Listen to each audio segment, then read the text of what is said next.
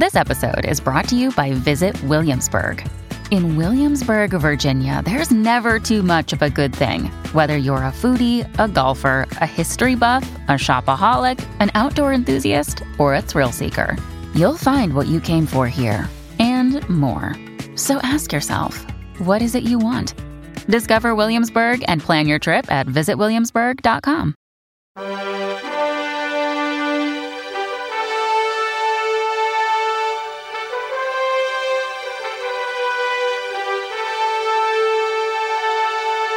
Welcome to Lighthouse Faith Podcast, where we are moving forward in truth and love. I'm Lauren Green, Chief Religion Correspondent for Fox News Channel and author of the book Lighthouse Faith. The term Christian nationalist is being wielded a lot these days as a weapon of the left, really. It's a, it's a negative term. But where did it come from? What does it mean? And how is it different from Christianity? You know, for many people who are not particularly religious, even some Christians, uh, the term has evoked fear and probably some loathing, as it is uh, associated with, um, for a lot of people, with the January 6th attack or insurrection or protest, whatever you want to call it, on the U.S. Capitol. An article in Christianity Today cites the Public Religion Research Institute survey that said Americans who have heard of Christian nationalism are twice as likely to hold a negative rather than positive view of the term. Um, and if there's any doubt that this is a term defined by the left, the article also brings out that the Americans United for Separation of Church and State is among the illegal nonprofits challenging demands for religious privilege under the guise of religious freedom as Christian nationalist extremists seek to impose laws on abortion, public school curricula, and other issues to force the conformity with their religio political worldview. Wow. Well, now you see that this fight against Christian nationalism is really a battle against conservative religious views on abortion, gender, parents pushing back against public schools who want to indoctrinate their children to secular views on what it means to be human. And a lot of the pushback is coming from Christians on the left, like Vote Common Good. Um, I asked a conservative Christian um, his definition of Christian nationalism, and he said, well, those who want to deconstruct the country for political leverage have a favorite epithet to hurl at those of us, the majority, who love God and country. Uh, Christian nationalists, that's the term they're using. Along with this are other favorite definitions designed to get Christian citizens instantly canceled. Um, they call them racist, isolationist, deplorable. In other words, labeling someone Christian nationalist gets them instantly canceled.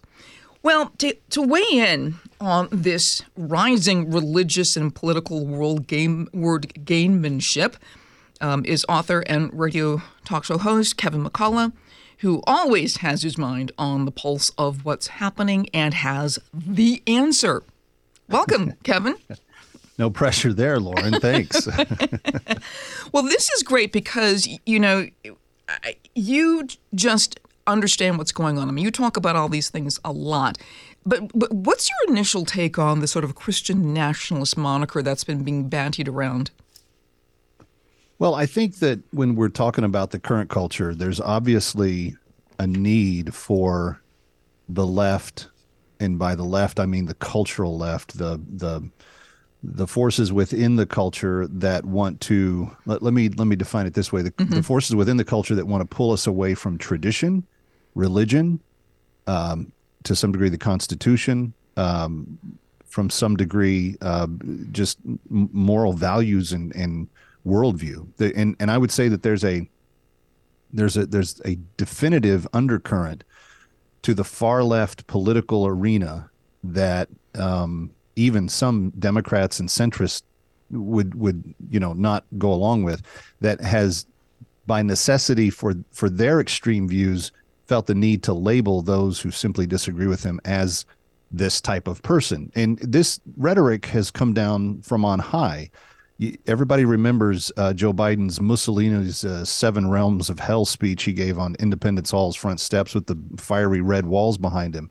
But he referred to Christian nationalism and MAGA extremists.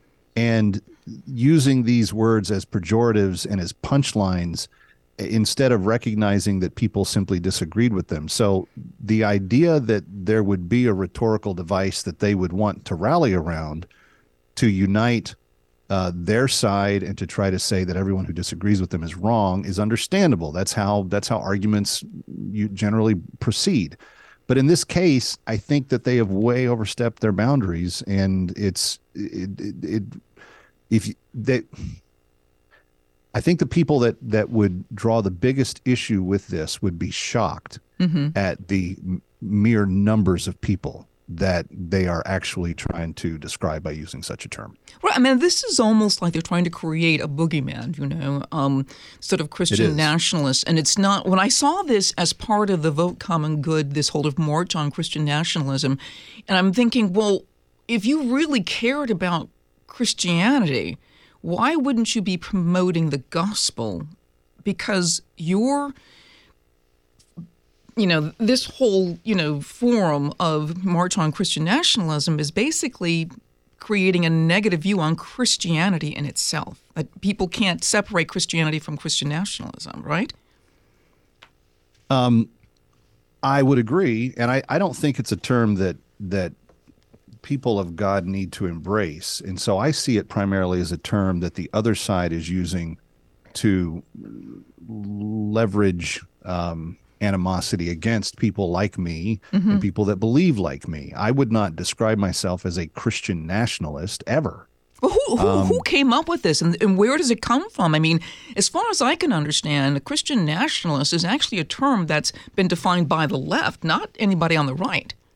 That's that's my understanding as well. And when you when you have groups that have dedicated, I think Family Research Council dedicated an entire Wednesday last October to you know defining and deconstructing this argument about Christian nationalism. Um, so it's obviously something that the right has recognized the left is using, and on some level is responding to it. But I think that there's I think there's even a more sinister element to this, Lauren, and mm-hmm. I think that when you invoke the term nationalism, um, there's already a very eager desire by the far left to say that people that are center right are like Nazis. Mm. And to invoke the nationalist uh, language kind of just brings that idea a little bit closer to home. If you're a supporter of President Trump, it brings it a little bit, you know, they think that they can just edge these things closer and closer together until there's no distinction in, in what they hope will be the public's mind as to what separates uh, people of good conscience and these like cartoon figures that they're making with these rhetorical devices. Yeah, I would, you know, in the, in the Christianity Today article, it talked about, you know, Christian nationalism says, I'm quoting, the idea that being Christian is core to the American identity. Now, it that sounds a li- little bit innocuous when you have it in the lead line, but when you get down into the story, it's pretty obvious that it's really against conservative, you know, religious people who believe yes. in this, you know, certain like the sanctity of life and and all of these things. It's it, all of these labels that keep coming into their discussion about, you know, conservatives, um, religious conservatives who believe certain things about the Bible. Um, how did we get here? I mean, it's it's it's like it's it's a way to discredit Christians who are conservative. There's no discussion. It's just your Christian nationalism, and and they hope that will end the discussion. Right. It's supposed to be uh, an exclamation point, and nothing's supposed to come after it. This takes me back to kind of the foundation of my first book that I wrote, where in the opening chapter, I made the argument that the, at that time, emerging difference between the left and right, and this was back in the George uh, 40, uh, George W. Bush 42 era, I guess mm-hmm. it is, um, that the, the, the left and right weren't really separated nearly as much by economic philosophy or even uh, socio-political issues as much as they were in their internal personal worldview of mm-hmm. how they saw the world around them. And I, I define that by saying that people that are centrist and to the right see and understand God and, and comprehend him in a different way than people that are on the left. And right. to illustrate it, I said this includes evangelicals, it includes Catholics, it includes uh, Jews, it includes uh, people of um, a, a, swath of faiths. But these people in the group that I'm talking about see God as a, a, couple of different things. They see him as objective, so he's he's someone who's not a part of them, but outside of them. they see him as someone who's authoritative, so he's someone who's over them, and he's someone who um, his laws and commands and instructions and revelation and all, all the rest makes some difference to them. So they so they they read his texts, they pray to him. There's a, a willingness to kind of submit their life and say, "I'm going to be obedient to him," and he's the highest authority, et cetera, et cetera. Mm-hmm. On the theological left, there was an increasing move at the time, and it's just gone into hyperdrive since, that said that God didn't need to be viewed that way. That God, if he even existed, was somebody that could be controlled. If Right. he was interested in us, it, it wasn't a it wasn't a, a game changer. It was just something. It was just an option, or that maybe God doesn't even exist, and this is just all our own. So what does that do? It leaves it leaves the human beings in charge of their own worldview, and we get basically a moral relativism that kind of washes over everything. And you know, if if I don't hurt you, you won't hurt me. Right, And it's kind of right. kind of that. Well, th- the problem with that worldview is that it does not take into consideration one of the core beliefs that most of the world's great faiths hold to, and that is the depravity and sinfulness of man. Right. If if if mankind is all good, then it's fine to have kind of a handshake agreement and say, "I'll be good to you, you be good to me." Because if if mankind is essentially good, then you can work things out like that but the understanding that that mankind is is got a little bit and anybody that has had kids can oh. absolutely vouch for the depravity of man Oh. right. Terrible twos meltdown in aisle eight.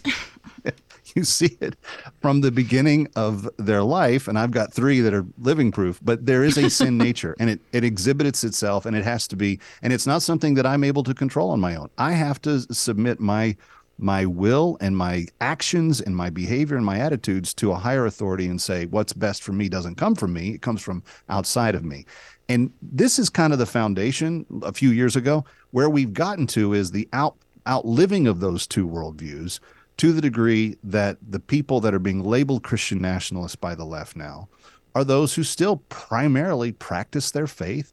They believe in God. They believe in a God who's outside of them, above them, more authoritative than them, someone that they have to submit to. The left says this is foolishness. It's idiocy. We are all on our own. Uh, we just need to be uh, nice to each other and we'll all get along. The problem is uh, we're not nice to each other and we don't have Right. a, a real good explanation for how to deal with the times when we aren't. I mean, the same people, the same people who will actually promote the golden rule, which is want you know to treat others as you would want to be treated, cannot be serious when it's actually applied in their lives. Because what I see from the left is that it's not just about we agree to disagree. They don't want you to think like this. I mean, just case in point, Jack Phillips, the Colorado cake baker. It's not enough for him to say, I don't do this for same sex weddings. It's not in my religious beliefs. And the left is simply going after him with a full court press, full court legal press about his beliefs. And he's just the poster child right now. There are many other people that are being attacked in this way. You don't have a right to think this way. And that's why they're talking about that this is becoming some kind of Orwellian kind of pushback. This is not you know, you know, I don't agree with that. No, you can't agree with that. Now, we've got another case. There's a Christian substitute teacher um, who was uh, ousted from her job for opposing a same-sex themed book. Now, she's been reinstated and awarded $180,000 in damages and attorney's fees, but she's one of the lucky ones. You know, she's one of the lucky ones who actually had a, a lawsuit. You know what I mean? Well, and it's and it's not just individual people in their vocation. Uh, this is starting to invade our schools, and it's starting to uh, touch on areas of life that it had not done previously, and particularly since this administration has been in power. Um, you have seen, for instance, the uh, insistence by the administration pushing down to the school districts, saying you want your funding for early morning breakfast for poor kids then you have to adopt our view towards uh, sex transition for the kids in your school. And you say, well, what is what what do those include? Well, in some places, like in Washington State now, uh, it includes uh, not only grooming and bringing the kids through a transitionary process, whether it starts with pronouns and then goes to using uh, different names, or even giving the child information, or even providing uh, you know, uh, private uh, one-on-ones with uh, consults with doctors and stuff that will help them. Uh, it also includes direct instruction not to tell the parents in the process. Yeah.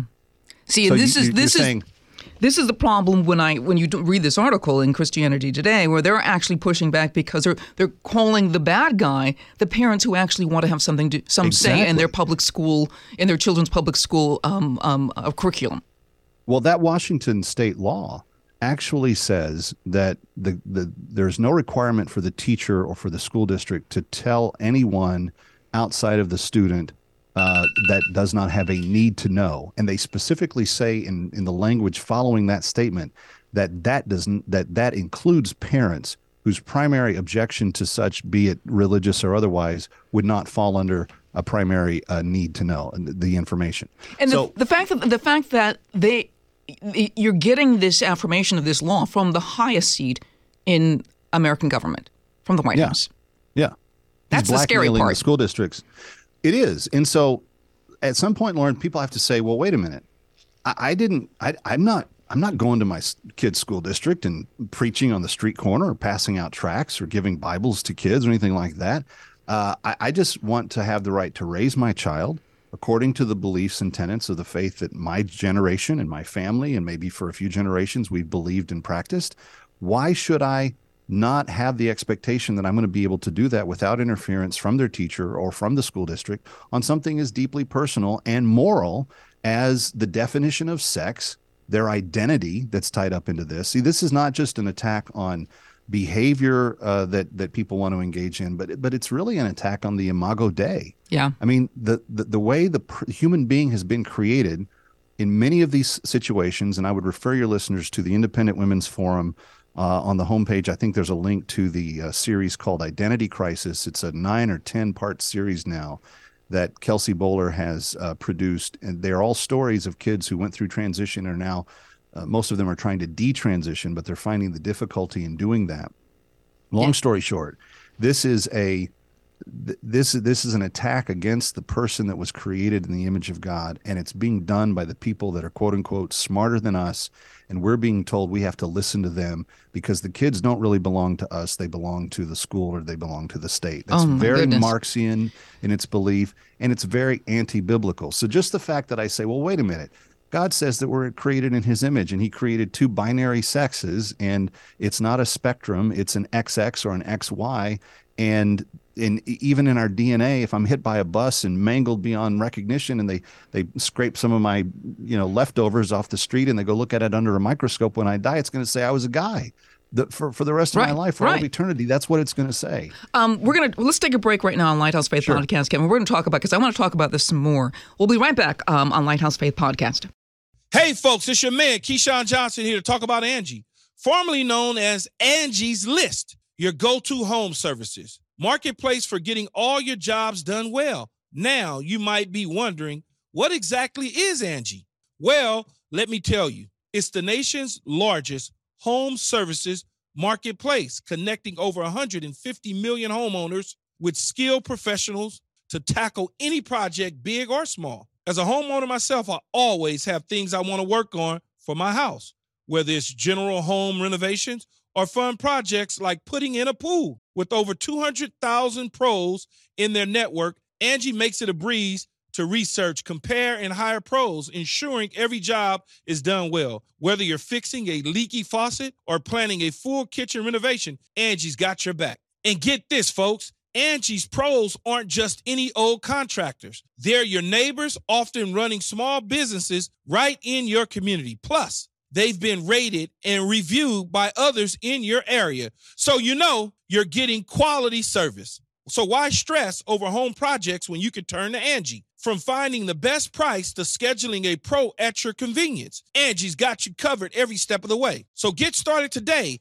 at Angie.com. That's Angie.com or download the app today to get started on getting all your jobs done. That's Angie, your trusted ally in home services.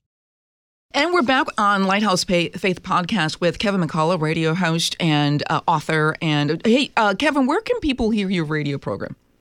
All right, so I got a few things. Uh, Salem Media is the primary place where I hang out, and uh, if you if you just want the podcast, if you're listen, if you like to listen on demand, just look for the Kevin McCullough Radio section of podcasts in any aggregator anywhere. Uh, I do a daily Monday through Friday. Uh, there's a weekend uh, television radio combo promo streaming podcast live show that's all kind of wrapped up into one. It's called That Kevin Show. It's 14 weeks in, and we're we're having a lot of fun with that. Cool. Um, but yeah, just anywhere that Kevin McCullough Radio is found, you can you can find us. Um, we're talking about sort of the transgender movement, and it's become really very hard to express yourself in this environment without being called transphobic. And um, I'll give you a little uh, illustration here. A friend of mine who is a a licensed tour guide for New York City, the Big Apple. She takes a lot of different groups on tours. You know, she has Bible mm-hmm. groups, she has public school groups, she has Fashion Institute groups. She has a lot of different groups that she um, takes on tour of New York, and she has different kinds of tours. You can do the 9/11 tour, you can do the Central Park tour, you can do the Fashion District tour. You can do a lot of different tours. And she was complaining to me the other day that she was just dumbfounded because some kids berated her for uh, for making the trans kids feel bad because she kept saying "you guys." You know how you say y'all, you guys. Right, right, I'm from the south. I'm familiar right. with the concept. So yes. she was like, "What?" Because I'm saying, "Hey, you guys," and it was just this. It was this offensive thing for the kids because you're of making me the trans kid, kids feel bad. And I thought, oh my goodness. She goes, well, I had to kind of keep saying, okay, y'all, y'all, or so think you kiddos. You kiddos. It was just one of those things. You little chicklets and chickpeas. This hypersensitivity thing. And this is what um, it's about language. This is always about language. And there's a there's a there's a Boston radio talk show host who said this, and I'm just going to quote this. He said, "We call it gender affirming." Um, which is what the, the left has called gender affirming, which is the person decides what gender they want to be.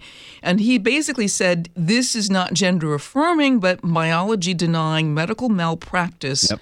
Yep. And the idea is that, you know, maybe the only gender affirming we should be doing is to affirm their biological sex. Um, and, per, and, you know, I've had psychologists saying, you know, this is really more mental illness, and we should be dealing with that first rather than mutilating perfectly healthy bodies. Um, I don't. Well, let me jump in on yeah, that. go right ahead. Go ahead, please. In the in the series I referenced earlier, and Kelsey has done remarkable work at Independent Women's Forum, but the idea that we would do permanent types of surgeries and changes to people's uh, biological development before they have fully developed, before they even have the mental capacity to fully understand emotionally what they're choosing and so forth, is I I think it's abusive. I think it's lacking in compassion. I think it's the opposite yeah. of what they are saying that we are we are caring about. But I care about. I, I've sat and I've interviewed the ten girls that uh, they've interviewed in that series, and I've talked to a, a, bunch of others in addition to that. And so I know personal firsthand stories of how in each of their cases there were there was massive emotional mental anguish regarding mm-hmm. other aspects of their life abuse sadness trauma loss of a parent all kinds of things that these kids had gone through and instead of helping them deal with that primary issue and work on it and come to a place where you've been able to deal with it and now you can move forward in life etc the the idea was put into them um, maybe you should transition maybe this is the mm-hmm. reason you're unhappy with your life it had nothing to do with the fact that your father you know was murdered right, or that right. your mom was abusive or anything else it was it was obviously this other thing and when when they have begun their their transition journey they were all love bombed by everybody in the LGBTQ plus plus plus community, and they were given free puberty blockers and extra hormones and all kinds of things. They didn't have to pay for a thing. Uh, if they started down the surgical uh, path, there was always people ready to help and, and do whatever. Yeah, they, they get all this positive feedback. The minute they decided well, in, in several of their cases, they they got they sought counseling alongside of doing the transition, and they came to a point in the counseling where they realized my, my issue is I don't I'm not a girl that wants to be a boy. I, I'm a I'm a girl that went through some very painful things, and I need to deal with those. And when she started to deal with them, all of a sudden, all of that other nonsense just left. It was like that's not that's not the solution for anything. But when she, by that point in time, this particular girl had already lost her vocal cords. She'd been a fabulous singer, had wanted to mm. to be a, a, a singer for the rest of her life. The the the puberty blockers and the and the hormones so you know just messed up her vocal cords. She's not going to be able to pursue that as a vocation now. And there is no relief for that. There's no judge you can go to and say, "Hey, I, I, I need damages for this." That doesn't that doesn't exist at the present time. And let me just bring up this point, Lauren. Sure, sure. What we're talking about here is commonly referred to as a dysphoria. Yeah. Yeah. In nearly every other instance of dysphoria, we never affirm that the dysphoria is the health, right? Right. So let me let me get real personal here. I knew several girls when I was in high school and college that struggled with bulimia and anorexia. Right. Mm-hmm. which is a dysphoria. You Yes. look in the mirror and you see something different than what reality is. And so they take drastic measures to try to uh, change what they think they're seeing. But what they're seeing is not really what is real. And eventually they have to treat the dysphoria to understand that reality is that they're actually okay. Like people love them and they don't have to be this, you know, image that they have in their head about who they are You know the what? same Yeah, exact application should be applied here. This is not they don't need judgment. They need help in dealing with why do why do I sense that I am something other than what I have been created to be? And if we can help them find that the dysphoria isn't the healthy option, that it is a distortion of the, of health and we need to get them back to health, then you would see that a lot of these kids that have pursued this would have no interest in it at all. Yeah. You know, one of the things that's very, very telling um, when you hear the stories of of young women, particularly young women who want to transition, is when their body starts changing. Um, there's a book that was down, you know, I don't know, 40 years There's, ago. there's so many girls on planet Earth that went through puberty with absolutely zero body questions. But it was, was just the idea that it's, it's you know, your it's body a is terrible time of life. It's a period. exactly. I mean, there's a book called Raising Ophelia, I think that was came, came out maybe 30, 40 years ago, and talked about how girls in this sort of um, this during puberty have a very very hard time because their body changes probably more drastically than a male body. You've got Way more. breasts. Yes, you've got breasts, your hips start to expand. And then there's all this pressure. Oh, and then of course, you know, the menstruation. That becomes the most you know, All boys have to do is shave and put deodorant. and sometimes they don't Girls do have that. so much more on their plate. They And it's- really it's do. Awful. I had two sisters that went through it, and I felt bad for them when they were going through it. Like I, I felt genuine compassion for them because I'm like, this is terrible that they have to go. So it's easy to see how a girl at that age would go, I don't know if I like this so much. Not only that, there's all this pressure from social media and from the fashion industry and from television entertainment to be this Instagram. ultra yes industry to be this ultra beautiful kind of kind of you know female i mean i said you know god said male and female he did not say supermodels and ultra machismo marlboro man Ken dolls. No. right they didn't i mean Exactly. it is society that's put this pressure on what is it means to be male and female and i think that's a great deal part of it if you if you're a young woman who now doesn't meet the expectations of beauty that you see on magazines or in, in ads or that's a big pressure and it, i think it's a cause of a lot of depression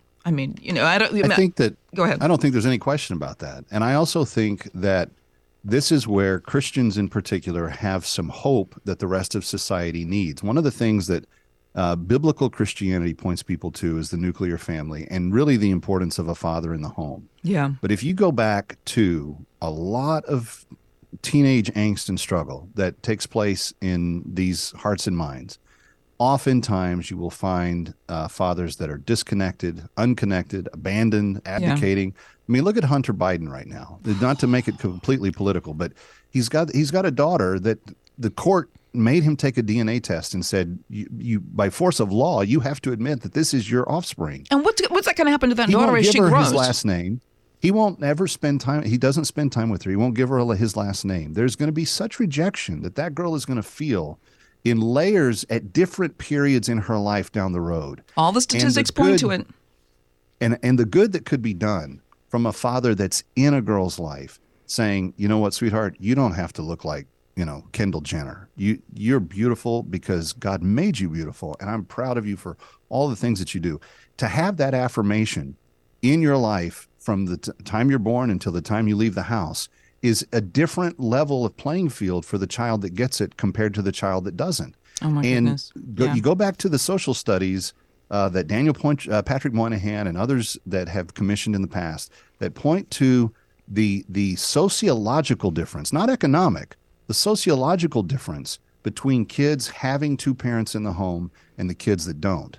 And you begin to see that God's plan of a mother and a father, you know, supporting the children that they raise and being there for them in a loving relationship is the single biggest advantage that any of the children have. And it's not the secular universities that are coming up with this uh, theory. The- Yeah. Christians have known this, biblical Christians, biblical Jews, uh, other faiths that embrace this idea have known this for a long time. And it's not not to say that that those of us that practice these faiths are perfect. We're not. But the idea that we we know that this is what works because again, God is more knowledgeable than he is, and he's outside of us. He's objective and he's more authoritative, and I listen to what he has to say. Therefore, if he says to to do this in my family's life, it must be for the good. Yeah. It must be for the flourishing of the people that are in it, not for the diminishment of it. And everything that the left is is putting at us right now, the reason that they that they must come up with labels like Christian nationalist is because they cannot accept the fact that a God who is outside of them might know more about what their needs are than they do. Yeah. And at the end of the day, they don't want to submit to what he has to say. That's powerful. That's absolutely powerful. And you're absolutely right. I mean, the, uh, the whole idea of divorce, you've, they've got an article on uh, Breakpoint talking about the, the horrid effects of divorce on children. The children are not okay. And Yeah. the, the, the element of, you know, this devastation of a father not being in the household it has incredible, incredible negative impacts on children. All the statistics point to the you know increased rates of, of What that's depression done to black men specifically in terms of how it's destroyed the idea of fatherhood for our nation's inner cities is just it's there you couldn't pick a better way to completely debilitate um, certain uh, neighborhoods Yeah. across the country. Right. And then the problem is if you bring it up, then you're the bad person. You're the phobic person. You are not supporting. Fa- you know, you're you're just you're a racist. You are. Um, yeah, I mean, just just you're deplorable. You know, that's basically I, it. I care about the kids and I care about their outcome. I'm sorry that makes me a racist. well, I, I'm fascinated with. Um, and you talked about Kelsey's um, uh, website. Uh, name that again because I think that's a really good point about people who want to check it out. I mean, because a lot of the people on the left they say the tra- people who are transitioning back, detransitioners, are a very Yeah. small percentage of the transgender movement. Well, up till now, the people transitioning were a very small percentage. We're only seeing this, you know, explosion because of this kind of top level mandate down through the schools. And mark my words, the number of detransitioners coming back are going to grow just as quickly because they're discovering it doesn't it doesn't solve the problem. And in fact, there are reputable studies, and I, I can't think of the one off the top of my head right now, but I was just speaking with someone yesterday about this uh, that have uh, put out even more recent results than ones I had seen about a year ago that show that kids that that go all the way through to the transition of the other side. Uh, we think that they're suicidal prior to transitioning. Yes. You should see the numbers on kids after they've transitioned because it's not. Just think about this, Lauren, for a second. Um, you you you've competed in beauty contests and you're very talented, and you know you you you are the full exquisite essence of what a beautiful, dignified woman is like. You're so kind. I hope I can still say that in today's culture. But Well, imagine this imagine this this this creation that God put together by his infinite design uh, called called woman. And then you take the hormone that he put into the man and you ram it through her through her cells and DNA and bloodstream and everything at massive amounts that it was never designed to take on yeah. and tell me that you think that there's going to be something good that comes from force feeding um, this this unnatural, non-existent to that level of degree uh, in in her body naturally, something that that that man's just doing because they think this is the way it's it should be done. and do the adverse. Take take estrogen and, and shove it through a man system and see in massive doses what happens. We we are treating people as though they are just funnels or tools. They are just some sort of pragmatic, uh, you know, means to an end, and we're not. We we are creations of God. We are the Imago Dei. We're made in His image. There is there is dignity placed upon us, and when we lose the mystery of the fact that God did that, we tend to be very harsh with each other. And in this way, it's very sinister because they're saying, in order for you to ultimately be compassionate, you have to do something hurtful to a fellow human being. Wow. And that, I just think that's a bad place in history for us to be at. Well, Kevin McCullough, thank you so much for being on Lighthouse Faith Podcast. We're kind of out of time, but uh, again, where can people see your, your radio or hear your radio program and see what you're doing? Follow me at That Kevin Show on every social media possible. Just find That Kevin Show. Okay, great. Listen ad free with a Fox News Podcast Plus subscription on Apple Podcasts. Amazon Prime members can listen ad free on the Amazon Music app, or just hit the follow button on your favorite podcast player. Thank you so much for being on Lighthouse Faith Podcast. Lauren, it's been a pleasure. Let's do it again. Okay, absolutely. And thank you so much for listening to Lighthouse Faith. I'm Lauren Green. Have a blessed day. Jason in the House, the Jason Chaffetz podcast. Dive deeper than the headlines and the party lines as I take on American life, politics, and entertainment. Subscribe now on FoxNewsPodcast.com or wherever you download podcasts. Listen to the show ad free on Fox News Podcast Plus, on Apple Podcast, Amazon Music with your Prime membership, or subscribe wherever you get your podcasts.